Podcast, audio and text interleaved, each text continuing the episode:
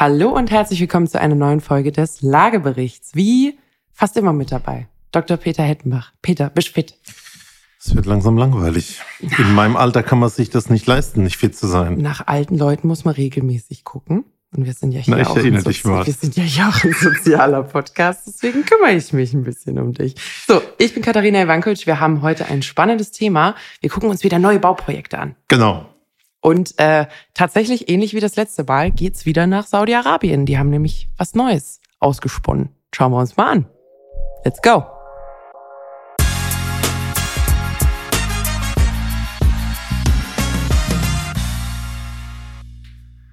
So, die Linie haben sie schon.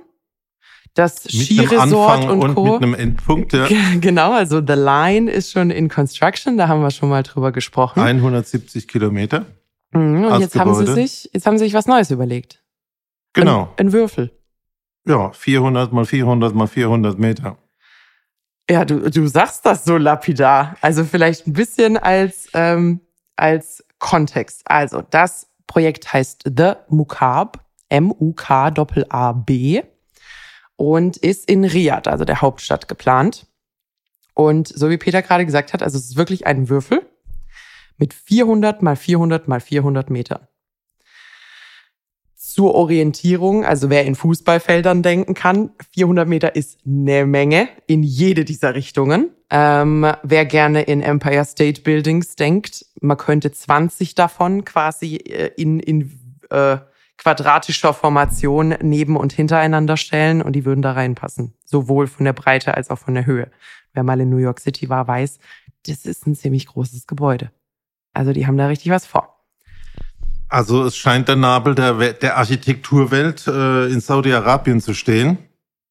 Ähm, ich habe natürlich, als ich äh, mich vorbereitet habe, auch ein bisschen geschaut, wo gibt's denn Alternativen? Wie sieht's denn da aus?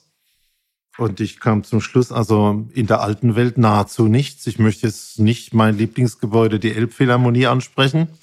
Da sagst du Bitte mir nicht, wieder ja. picklicher Teenager oder Die, sowas. die, Das- die Beulenpest des Nordens, ja. und ähm, wenn du in die Emirate gehst, scheinen die sich vorgenommen haben, in dieser jetzigen Welt die höchste Architektur zu bauen. Mhm. Und äh, die in Anführungszeichen die Nachbarn in Saudi-Arabien bauen die größten Gebäude. Genau, die haben sich jetzt die allgemeinen Megaprojekte vorgenommen. Dann habe ich ein bisschen gesucht und ich ja, bei uns ist ja Speyer vor der Haustür und ich weiß, dass der Speyerer Dom im Mittelalter das größte Gebäude der Welt war. Mhm. Äh, Im Größenvergleich verzichten wir jetzt an der Stelle. an der Stelle, aber da ist momentan der Nabel der Welt. Ja, also vielleicht äh, noch ein bisschen Hintergrundinformationen. Äh, dieser Würfel, also The Mukab, ist geplant als Zentrum eines kompletten neuen Stadtteils von Riyadh. Also Riyadh ist ja auch ein bisschen orga sehr organisch gewachsen. Also man darf ja auch nicht vergessen, wo Saudi-Arabien herkommt als, äh, als Land. Und ähm, ist jetzt natürlich bemüht, zum einen im Rahmen von Vision 2030, äh, sich unabhängig zu machen vom Thema Öl, also mehr auf Tourismus zu setzen, auf moderne. Ähm, und deswegen haben sie eben auch die ganzen anderen Projekte, die wir jetzt schon angesprochen haben. Und ähm, sich jetzt natürlich auch ein bisschen geplanter zu entwickeln. Also die haben jetzt Geld und jetzt geht's also wirklich in das Thema Urban Engineering, Urban Planning, äh, dass man eben äh, jetzt auch wirklich ganze Stadtteile äh, geplant so entwickelt, dass sie zukunftsfähig sind. Was das genau bedeutet, wir vielleicht später nochmal noch mal beleuchten. Also der Würfel Mukab soll also im Zentrum des neuen Stadtteils New Murabba in Riyadh stehen.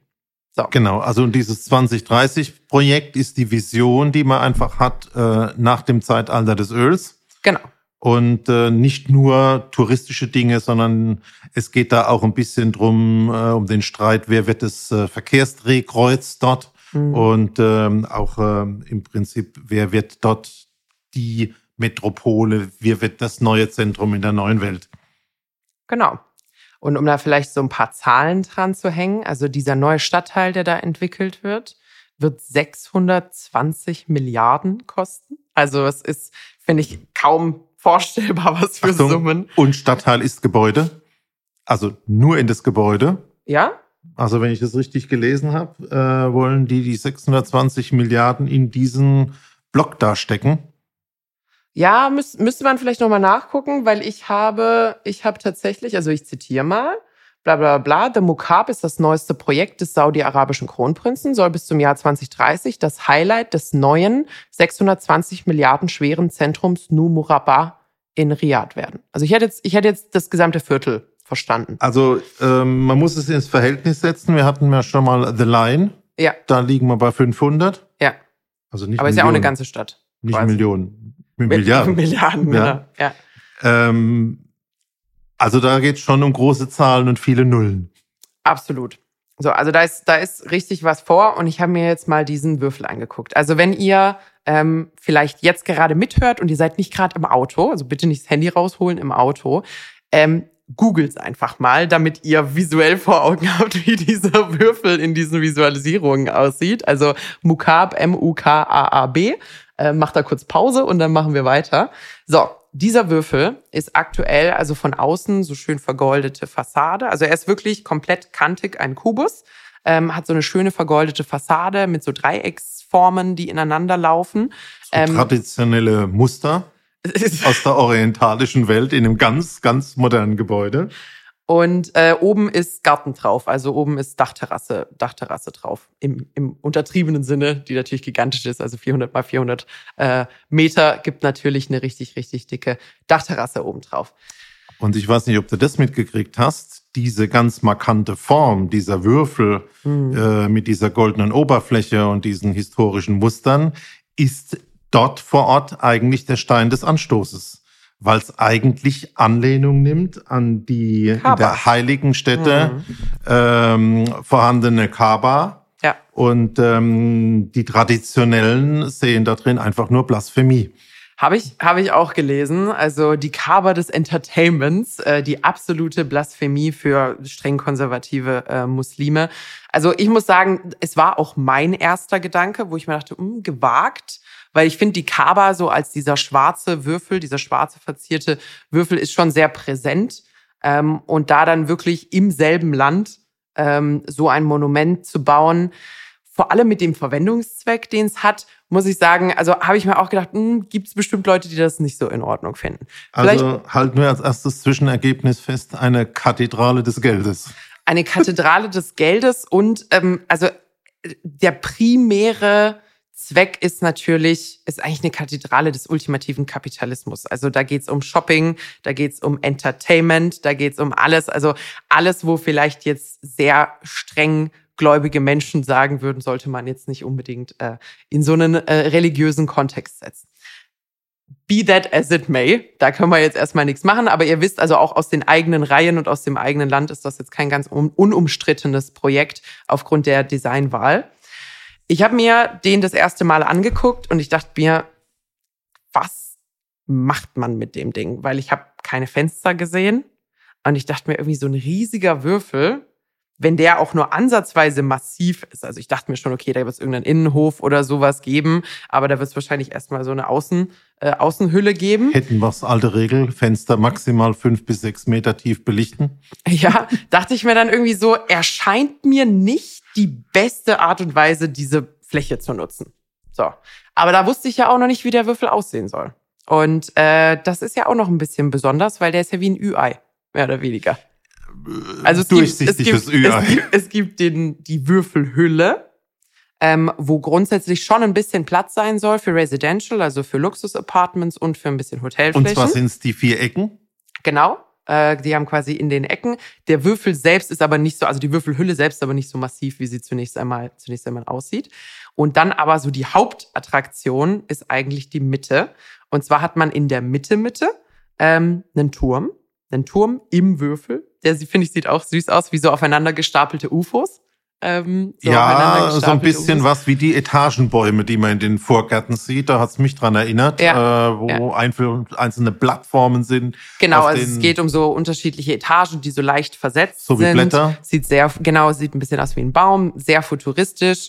Ähm, und ich habe es gerade schon gesagt, also da geht's wirklich um, da sind Läden drin, da ist, da geht's um Erleben. Also dieser Würfel ist eine Attraktion. Und über das Ding ist äh, große Glaskäsekugel-Glocke gezogen. Genau. Und oben drüber ist wie so eine gigantische Käseglocke äh, eine Kuppel.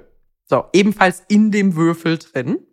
Und diese Kuppel ist eine Projektionsfläche für alles Mögliche. Bis hin zum Mars.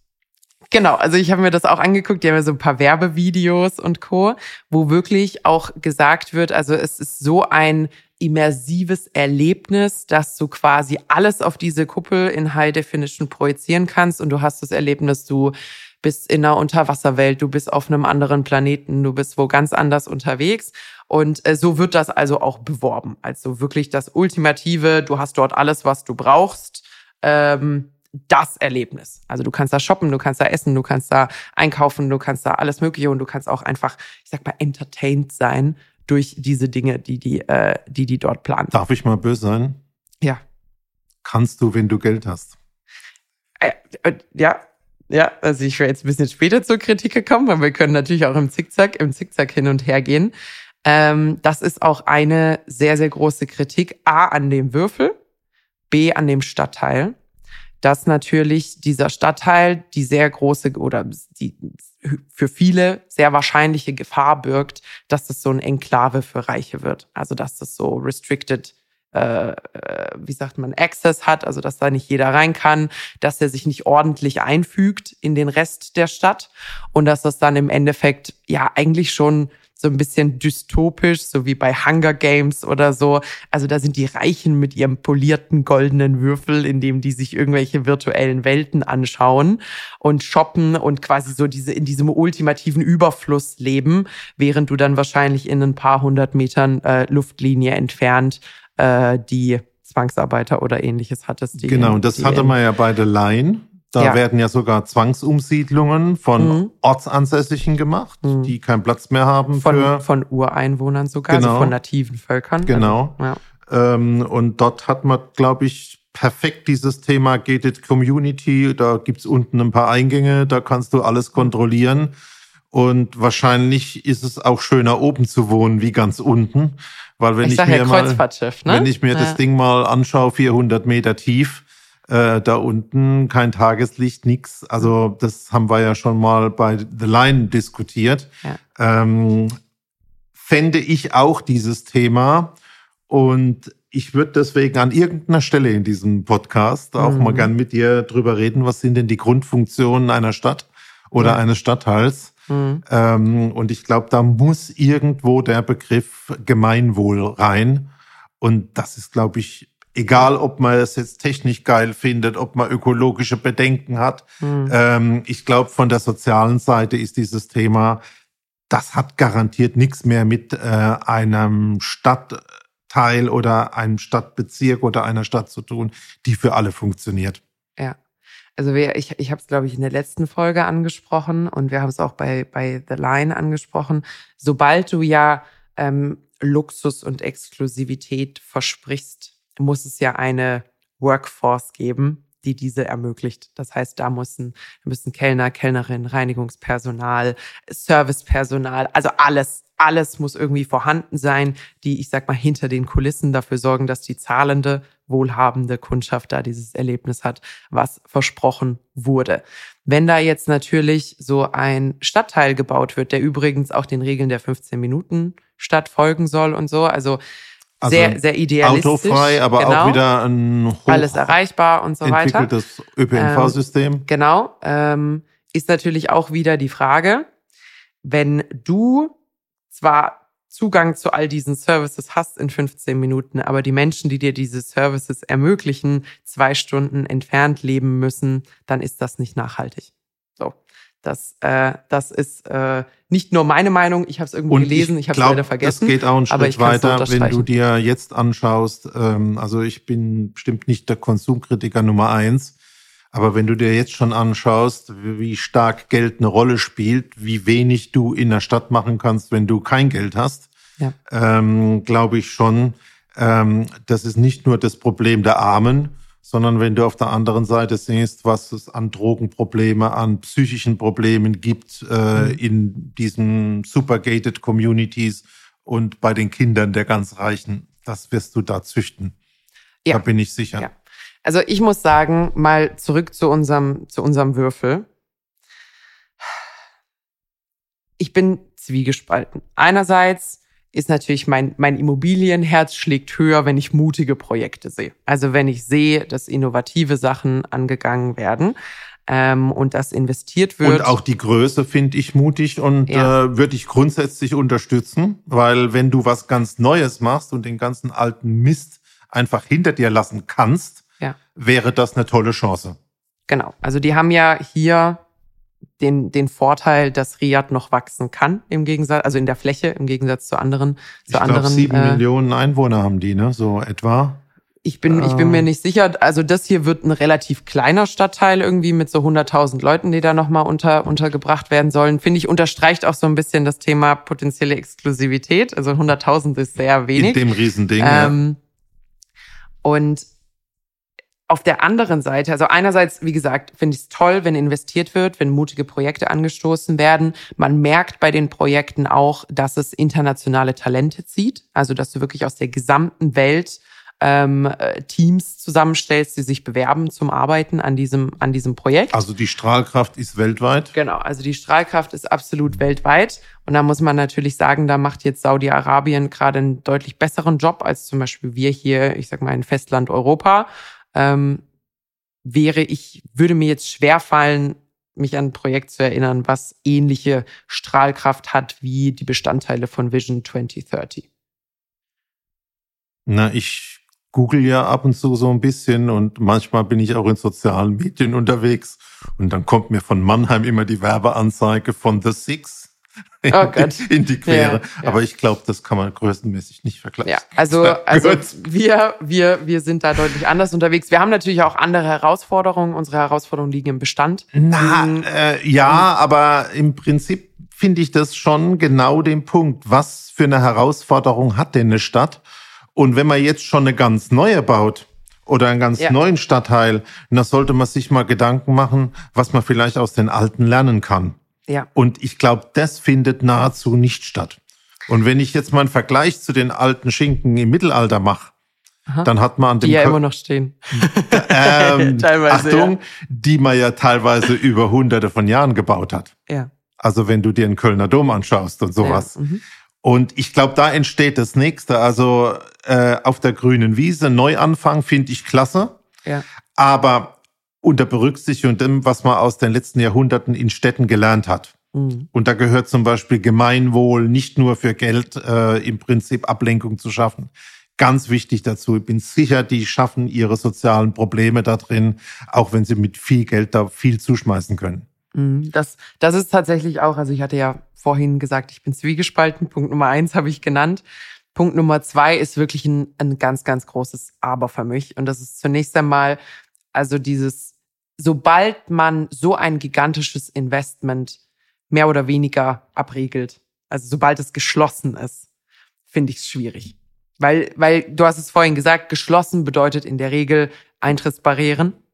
Ähm, und ich denke mir, klar, dieser Würfel ist mutig, ist schön, ist gut, aber es ist wirklich ein absoluter, ich sag mal, Lustpalast für die reichen Leute und hat bis auf ein bisschen Pull ähm, für Touristen, wie zum Beispiel auch die Dubai Mall, wo irgendwie so ein Aquarium mitten durch die Mall gemacht wurde und all so ein Zeug, was die Touristen sich gerne angucken, während sie am Prada Store vorbeilaufen, ähm, sehe ich da für die Leute, die dort leben, dauerhaft recht wenig, recht wenig Mehrwert. Klar, du hast Arbeitsplätze und so weiter und so fort. Wie hochwertig die Arbeitsplätze sind, das, das, das gehen wir jetzt erstmal nicht an. Aber ich denke mir, da können wir jetzt gerne mal in das Thema, was sollte denn eine Stadt eigentlich haben?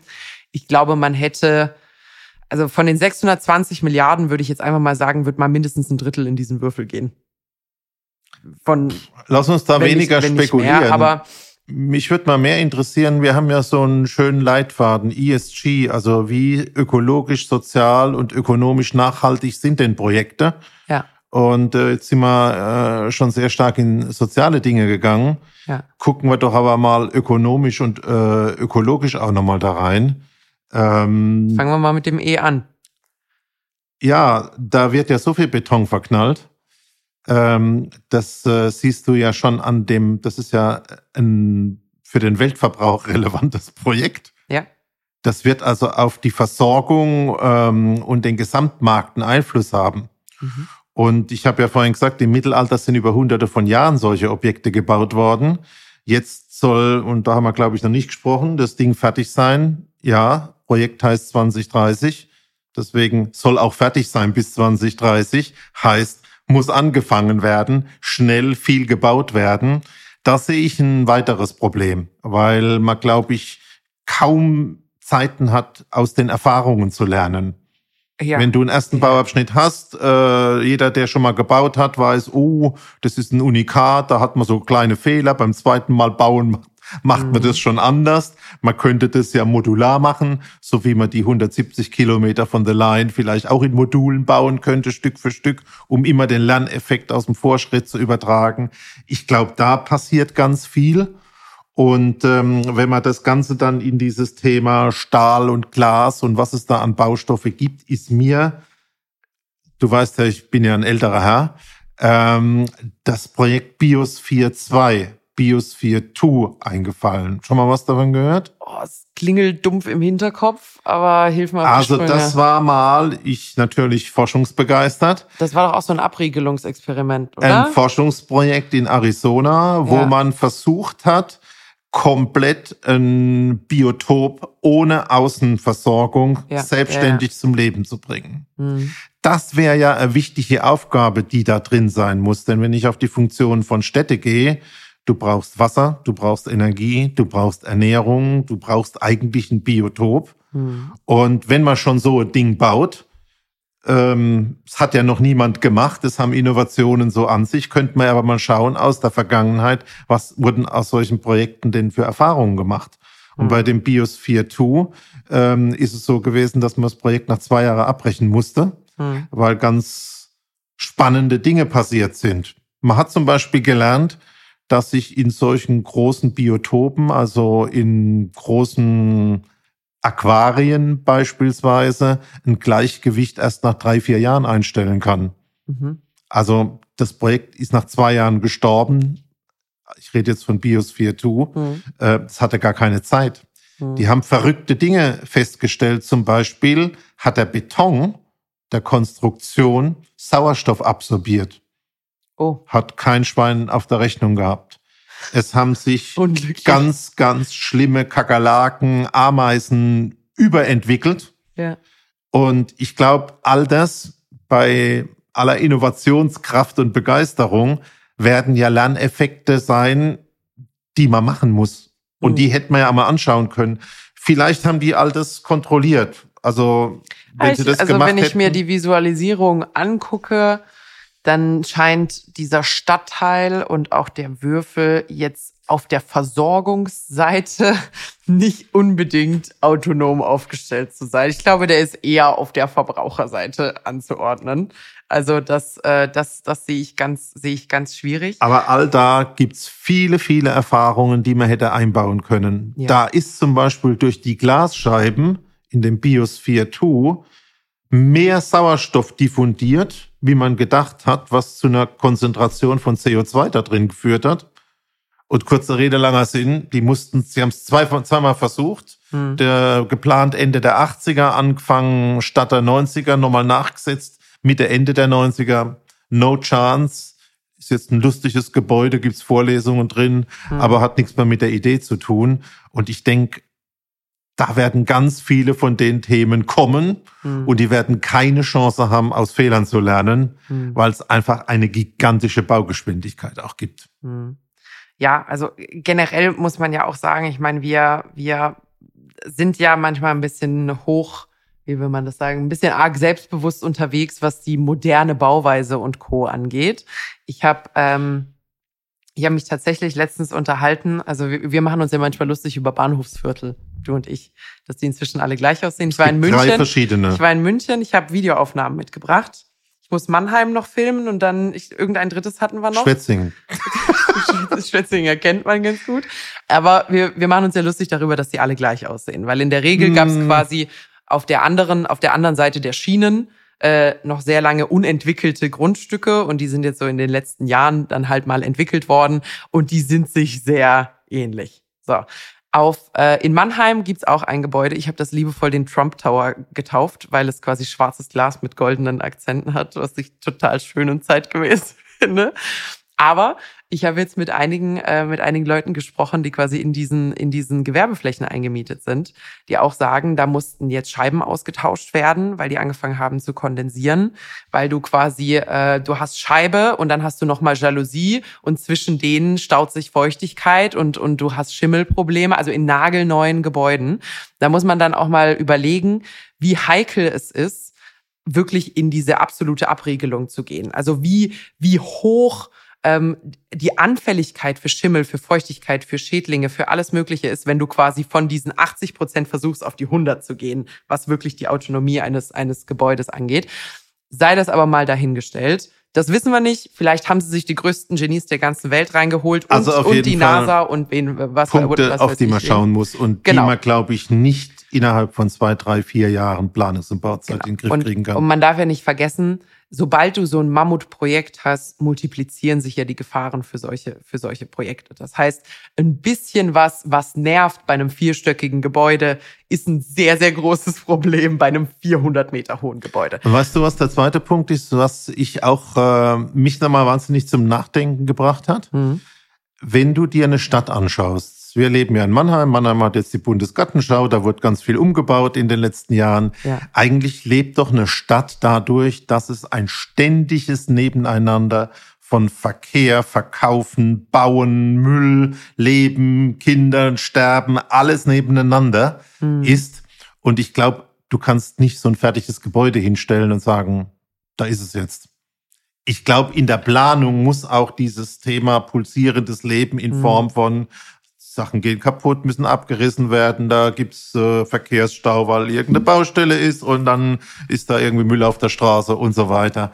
Das, glaube ich, ist auch noch ein Riesenthema, was man äh, im Betrieb noch sehen muss. Ich habe, also ich, te ich teste jetzt mal dein, dein modernes Zeichentrickwissen. Wie bewandt bist du mit SpongeBob Schwammkopf? Weil ich glaube, deine, Sö ja, deine Söhne sind nämlich zu alt. Meine Geschwister waren genau in dem Alter. Und ich, ich, ich erkläre dir jetzt mal was. Also es gibt drei Hauptfiguren bei SpongeBob. Das ist der gelbe Schwamm. Gibt seinen besten Freund, den Seestern, der ist aber jetzt erstmal nicht wichtig. Und die haben noch einen Nachbar, das ist Thaddeus, und der ist ein Tintenfisch.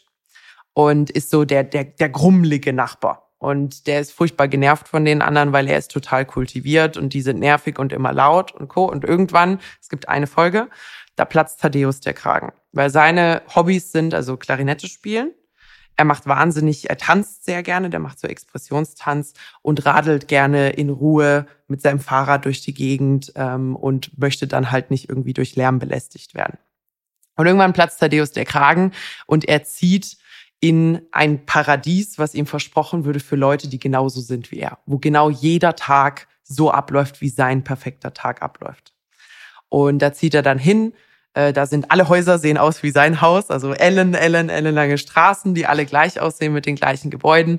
Und morgens fährt er mit seinem Rad los, radelt sich so in eine Reihe Leute ein, die alle glücklich mit dem Fahrrad fahren. Erstmal zum Klarinettekurs, dann ist er da in seinem Quartett und alles macht Spaß. Dann geht danach zum Tanzen und dann sind sie da gemeinsam beim Tanz und radelt wieder mit dem Rad nach Hause und denkt sich nach dem ersten Tag, wow, das, das ist es.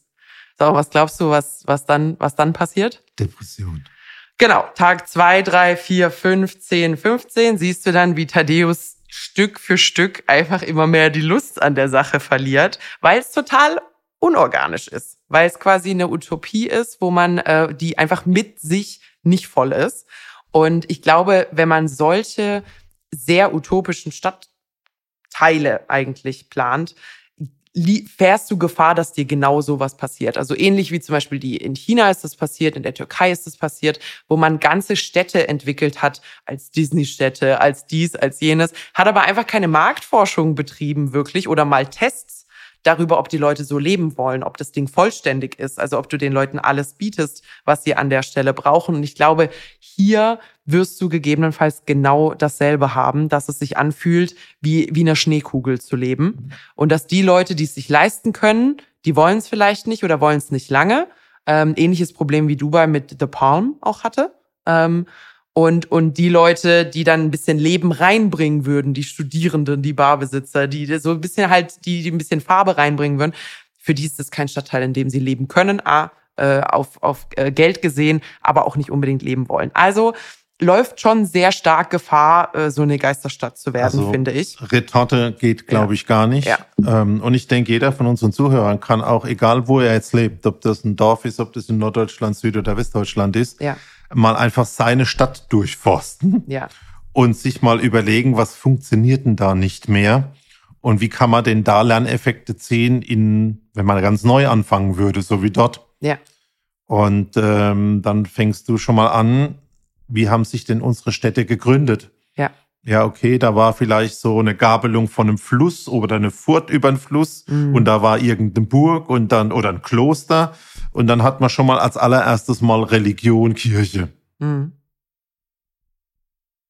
Da haben sie ja nicht so arg nachgedacht, wenn man das da mit ihrem Bäckervergleich sieht. ja. Ähm, dann geht's natürlich drum, gesundes Wasser, Essen, Lebensmittel zu Abwasser. haben. Abwasser darf man nicht vergessen, das haben sie in Dubai lange, lange ver, ähm, Abwassergeschichten. Ja. Und wenn du jetzt einfach ganz oberflächliche Dinge dir anschaust, ähm, wie hat sich der Handel entwickelt? Das ist ja der Kern einer Stadt. Mhm. Die Dörfer haben sich ja Bevölkerung aus den Dörfern in den Städten zusammengetan, weil Handwerker und Handel dort äh, besser zusammenfinden konnten. Wir haben jetzt große Probleme damit, dass der Handel nicht mehr funktioniert. Schau dir an, äh, Galeria, Kaufhof, Karstadt, Futsch, Karstadt, ja. äh, Pick, Pick, und Kloppenburg, mhm. Tupperware, all solche Geschichten. Das Problem haben die ja auch. Mhm. Die können zwar schöne Geschäfte da fabrizieren, aber kann man das nachhaltig betreiben, wenn die Betreiber wirklich wirtschaftlich davon leben müssen? Mhm. Wie geht es mit Mietenzahlen? Äh, man hat ja in unseren Shopping Malls schon das Thema, die Frequenzbringer sind die Pizzerias und solche Läden und die verdienen kein Geld und die können oder weniger Geld wie beispielsweise mhm. Luxusuhrenladen ähm, und die können natürlich auch nicht so hohe Mieten zahlen. Also da muss man über andere Mietsysteme, Umsatzmieten wie in einem Flughafen nachdenken. Ähm, also äh, über das Thema Gesundheit ja. Parasiten, psychische Gesundheit. Hm. Äh, würde ich gerne ein bisschen mehr lesen, ja. äh, würde ich gerne ein bisschen vorher nachdenken, äh, dass man nicht so wie bei der Grundsteuer sagen muss, wir haben es euch ja gleich erzählt, dass es das nicht funktioniert. Also, also ich glaube, wenn man die Grundfunktion einer Stadt hat, mhm. dass die Menschen was für ihren Geist brauchen und es kann nicht nur Konsum sein, äh, dass die Menschen was für ihre wirkliche physische Gesundheit brauchen Tageslicht richtig irgendwo leben, ja. ähm, denke ich, das wird ein interessantes, in jedem Fall, ich denke, die realisieren das. Es wird anders kommen, wie es geplant ist. Ja. Vielleicht sieht's ja noch so ähnlich aus oder ja. fast gleich. Ähm, aber danach wird das ein absolutes Forschungsfeld werden. Ich, was, was ich, also ich habe eigentlich zwei Gedanken, die mir jetzt gerade kamen. Vielleicht noch einmal zum, zum Einklinken beim Thema, was, was muss denn eine Stadt machen? Wasser, Abwasser und Co. Man baut ja da einen Stadtteil, der, und also ich lehne mich da jetzt mal so weit aus dem Fenster, wahrscheinlich sehr teuer wird zum Leben und sehr exklusiv. Das heißt, man baut eine Anhäufung der Top 1 Prozent. Und jeder, der weiß, äh, wie so Verbrauch und CO2-Bilanz funktionieren, weiß, dass natürlich die Top 1 Prozent teilweise hundertfach mehr Wasser, mehr Strom, äh, mehr Müll und Co. an der Stelle äh, verbrauchen und oder produzieren. Die fliegen ja auch mal schnell normale, nach New York oder so. Genau, die, die nehmen auch irgendwie ihren Privatjet für 40 Minuten, anstatt zwei Stunden Auto zu fahren oder für 20 Minuten statt zwei Stunden Auto zu fahren. Und ich wüsste gerne, wie man das überhaupt fürs Versorgungsnetz hinbekommt. Weil in der Stadt bekommst du das quasi ausgeglichen, dass du sagst, da lebt dann irgendwie eine Person alleine, also zum Beispiel so wie ich, die die Hälfte der Zeit im Fitnessstudio duscht und überhaupt irgendwie kaum zu Hause ist. Und äh, zwei Straßen weiter ist irgendeine teure Villa und die sind äh, ein Hochverbraucher, aber das ist auch in Ordnung. Also das fände ich schon mal rein vom Versorgungsnetz mal interessant, wie man, wie man sowas aufstellt. Und mein zweiter Punkt ist, wir haben ja vorhin darüber gesprochen, dass dieses Projekt eine Riesenstrahlkraft hat als, als zunächst einmal Bauprojekt. Und alles, was in diesem Projekt ist, ist ja aufgesetzt, um sensationell zu sein. Und ich finde, das Problem, wenn Dinge sensationell sind, ist, dass sie im Alltag nicht funktionieren. Wenn du mich also fragst, weiß ich nicht, was gibt's hier in der Umgebung, was man, was so vielleicht für Touristen, nehmen wir, nehmen wir irgendwie vielleicht das Heidelberger Schloss, wobei das, das ist eigentlich, hm, was gibt's denn irgendwie, was, was, was so ein totaler Touri-Magnet ist? Nehmen wir die Buga. Hier, nehmen wir einfach mal die Bundesgartenschau, wobei die kein Top, ähm, Top-Vergleich ist, weil die noch in der Natur stattfindet. Aber sagen wir mal, du hast jetzt hier die Bundesgartenschau. Ich lebe in Mannheim und ich werde wahrscheinlich, solange die Buga stattfindet, eine Handvoll Mal mit Besuchern dort sein. Das heißt, meine Eltern kommen zu Besuch, ich gehe mit ihnen zur Buga, aber ich selbst als Anwohnerin werde wahrscheinlich nicht einfach so in die Bundesgartenschau reinlaufen.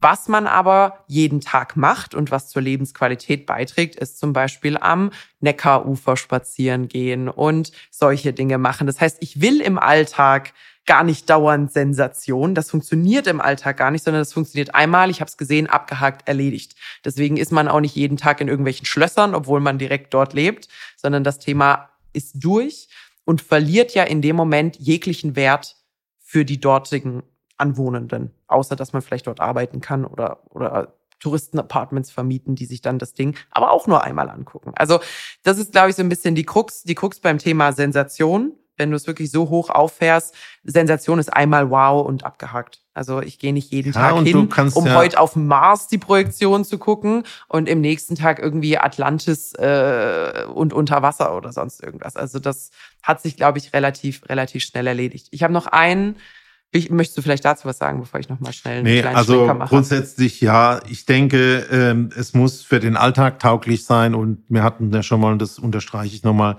für die Gemeinschaft und das ist kein Gemeinschaftsprojekt. Ja. Und das ist das, was eigentlich Städte jetzt wieder brauchen. Dazu waren sie mal da. Mhm. Diese Funktion haben sie durch Digitalisierung online und auch durch diese ich sage mal, sehr teure Eventkultur, die du dir erstmal leisten musst, verloren. Und eigentlich. Und natürlich auch ein bisschen äh, ein, ein Innovationsmangel im stationären Handel, sage ich jetzt mal. Genau, also. und wenn du dir jetzt mal anschaust, ähm, ob das jetzt in Indien, in China oder ähm, in Riyadh ist, mhm. ähm, die haben sicherlich Bündel von sozialen Problemen in ihren Städten. Mhm ähm, wo sie zumindest auch mal versuchen müssen, ihre Leute mitzunehmen und nicht ja. nur sagen, es ist irgendwie ein buntes Highlight für Touristen, die ein paar Stunden in der Stadt sind.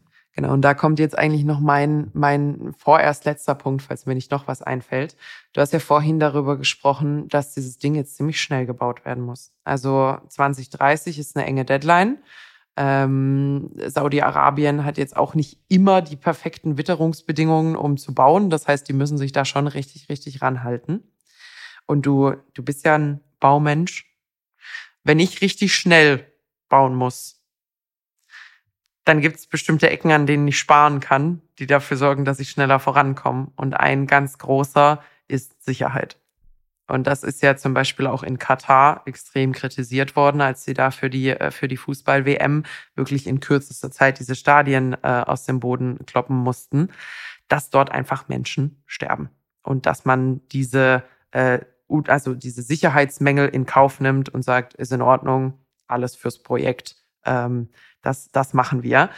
Und wenn man jetzt, glaube ich, noch in Betracht zieht, wer die Menschen sind, die dort arbeiten auf diesen Baustellen und infolgedessen gegebenenfalls verletzt werden oder sterben, sehe ich da schon wirklich ein ganz, ganz großes Aufru Ausrufezeichen an dem Thema Social und auch an dem Thema Governance. Das ist ja nicht nur ökologisch, sondern auch, wie gehe ich mit meinen Leuten um.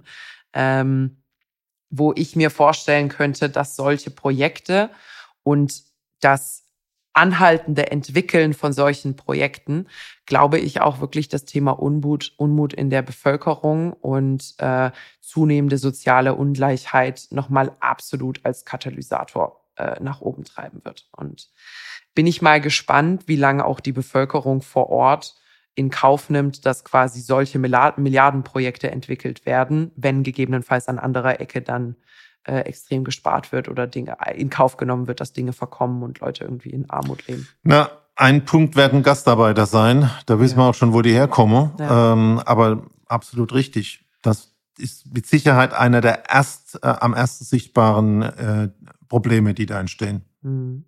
Und ob dann hinterher die Scheiben funktionieren oder springen und ob die Kühlung und die Lüftung und die ja. CO2-Bilanz funktioniert, das wirst du später sehen. Ja, absolut. Also das, das fangen wir gar nicht erst noch an, das Thema von du stehst in der Wüste und du bist ein Glasklotz oder ein Glasmetall-Betonklotz, äh, den kriegst du eigentlich thermisch kaum reguliert. Das, äh, das sollen andere beantworten. Aber ich glaube, auch wenn ähm, es, denke ich, lobenswert ist zu sehen, dass da äh, ein Land investiert und Innovation vorantreibt, ist, glaube ich, definitiv es absolut nötig zu betonen, dass das ein ganz klares Klientel und eine ganz klare Zielgruppe hat, diese großen Projekte, die da gemacht werden. Äh, und ich habe wenig hochtrabende Projekte gesehen, die sowas ist wie, wir bauen tausend Kinderheime oder wir bauen Rententöpfe auf für die Kinder der Gastarbeiter, die verletzt wurden oder sonst irgendwas. Also sehe ich langfristig, und da gehört Nachhaltigkeit ja auch hin, ähm, eigentlich an allen drei Ecken große Probleme weil über die ökologischen Folgen wird ja auch selten gesprochen. Also das Thema graue Energie, einfach ums der Vollständigkeit halber nochmal angesprochen zu haben, wird weder bei The Line noch bei diesem Projekt noch bei irgendeinem der anderen, das Bergresort und die Stadt am Meer und alles Mögliche, was sie da geplant haben, wird nie darüber gesprochen, was diese Dinge eigentlich an äh, CO2 produzieren, während sie gebaut werden und, und was das bedeutet, sondern es wird dann irgendwie ein bisschen über den Betrieb gesprochen und im Betrieb gegebenenfalls CO2-neutral. Ähm, aber wenn du natürlich vorher, und du hast es gerade gesagt, diese ganzen Projekte vereinst und die passieren ja alle gleichzeitig, dann ist Saudi-Arabien aktuell wirklich ein signifikanter Abnehmer, sowohl beim Stahl als auch beim Beton auf dem gesamten Weltmarkt. Äh, und das kann man auch aus einer CO2-Bilanz äh, nicht einfach ignorieren. Ich habe mir gerade eben, wie du das so erzählt hast, vorgestellt, wie du als Pressesprecher äh, auf der Baustelle vom Kölner Dom im Mittelalter das Thema Baugeschwindigkeit und Baumaterial verteidigst ähm, war ein interessanter Gedankenausflug. Ja, aber das ist ja gar nicht so schlimm, weil da kannst du auch einfach nur sagen, ja, das ist nicht unser Problem, das ist erst in 90, 90 bis 130 Jahren relevant. das ist, da musste ja, es ging ja so schön langsam voran. Und wir haben im Vergleich zu anderen Baustellen viel weniger Menschen verloren. Es könnte schon äh, ganz schlimm werden. Richtig. Also ähm, ja, das vielleicht als ein etwas Aber ernüchterndes, denke, das ist, das ernüchterndes das, Fazit. Das Fazit. Also ja. Äh, der Nabel der Architekturwelt steht momentan irgendwo in den Emiraten und in Saudi-Arabien. Ja. Ähm, technisch wirklich Meilensteine, ähm, aber Retortenstädte mit all dem Thema, was macht eine Stadt aus und vor allen Dingen zum Schluss ist alles dem Gemeinwohl verpflichtet. Das sehe ich da nicht. Mhm. Und insofern mache ich mich jetzt nach dem Podcast auf die Suche nach Projekten, wo man vielleicht Gemeinwohl ein bisschen mehr sieht. Und weißt du, was ich gern für Projekte sehen würde? Nicht, nicht diese Megaprojekte, die so absolute irgendwie äh, Sensationen sind. Ich würde gern wieder ein bisschen Bemühung, Innovation im normalen Residential-Thema sehen. Nicht beim Einfamilienhaus. Das Einfamilienhaus kann jeder machen, wie er will aber ich will weg von diesen kubischen Plattenbauten, die wir gerade im Neubau überall fabrizieren, weil ich habe es jetzt, ich habe es schon immer gesagt und ich kann es auch noch mal betonen und ich habe es jetzt in München gesehen. Ein Neubau, der klassische kubische Neubau, weiße oder leicht graue Fassade, ein paar Farbakzente, sieht richtig schön aus, solange es nagelneu ist. Und sobald so ein bisschen die Verfärbungen an den Fassaden losgehen und die ein paar Jahre auf dem Buckel haben, ist das halt auch irgendwie nur ein Plattenbau. Aber ich habe dir mal erzählt, ich habe, äh, wir haben einen Kunde, einen Bauträgerkunde aus der Gegend von Düsseldorf. Ja. Der hat in den letzten 10, 20 Jahren auch diese weißen Gebäude, diese edlen mhm. Gebäude gemacht. Und ähm, ich habe mir mal den Spaß gemacht, so alle Projekte, die ich in den Anzeigenplattformen gefunden habe, in der Richtung in eine PowerPoint zu kopieren, ihm zu zeigen und ihn zu bitten, sein Projekt rauszusuchen. Mhm. Und? Er konnte es nicht finden. Siehst du? Und das, das finde ich also A, natürlich auch für die Identität und für die Brand dieser Unternehmen ein bisschen schade, aber auch für unsere Stadtbilder. Also wir, wir veranstalten gerade wirklich so 20, 30 Jahre mindestens Baugeschichte, die echt langweilig ist und die in 50 Jahren absolut nichts hermachen wird. Also da gibt's nichts zu gucken. Keiner läuft irgendwann durch ein Neubaugebiet und sagt, oh, schön, oh, schau mal, da hat sich der Architekt dabei gedacht. das wird nicht passieren. Und, und ich finde, wir sind's der Nachwelt ein bisschen schuldig, uns da wieder ein bisschen. Und das finde ich ein, ein guter Schluss, weil wenn du Stadtraum erleben willst, nicht nur für Geld, mhm. dann kannst du dir halt eine schöne Kirche oder eine schöne Architektur oder einen schönen städtischen Platz gönnen äh, und kannst deine Stulle auspacken. Ähm, und dann ist die Stadt auch für einen Ärmeren da. Äh, wenn du dich da aber äh, hinsetzen darfst und dein Brot nicht auspacken darfst, weil Verzehrpflicht ist und ähm, dein Burger kostet 25 Euro, mhm. dann ist das, glaube ich, äh, das Problem. Also ja, lass uns die mal suchen. Wir, wir gehen mal auf die Suche. Äh, weißt du, was, was ich super finde, äh, ist Verkehrssystem in Kopenhagen. Lastenfahrräder? Das, da, äh, nee, die Christ, Christ, Christian, Christian, ja, Lastenfahrräder. Nee, die haben, glaube ich, eins gemacht. Ähm, erstens mal haben sie sehr viel ÖPNV geschaffen, mhm. weil sie sicher sind, weil sie schnelle Taktfrequenzen haben, weil sie sauber sind und so weiter. Auch relativ neu, oder? Ähm, und haben, also ich bin vor ein paar Jahren das letzte Mal da gewesen äh, und das sind unbemannte Züge gefahren. Mhm. Also die ganze äh, Technik sehr weit. Ähm, aber ich glaube, sie haben ein paritätisches Miteinander von Fahrrädern, von ÖPNV, von Individualverkehr. Mhm. Und das macht die Stadt aus. Mir geht's mhm. auf den Zeiger, wenn alles verboten wird. Also Autos müssen raus oder keine Fahrräder. Ich glaube, alles muss nebeneinander sein. Lass uns mal so kleine Lösungsansätze ja. suchen. Ich habe ich hab gerade mal, während du gesprochen hast, ein bisschen gegoogelt, ohne dass wir jetzt zu sehr, zu sehr abschweifen. Also ich stimme dir absolut zu.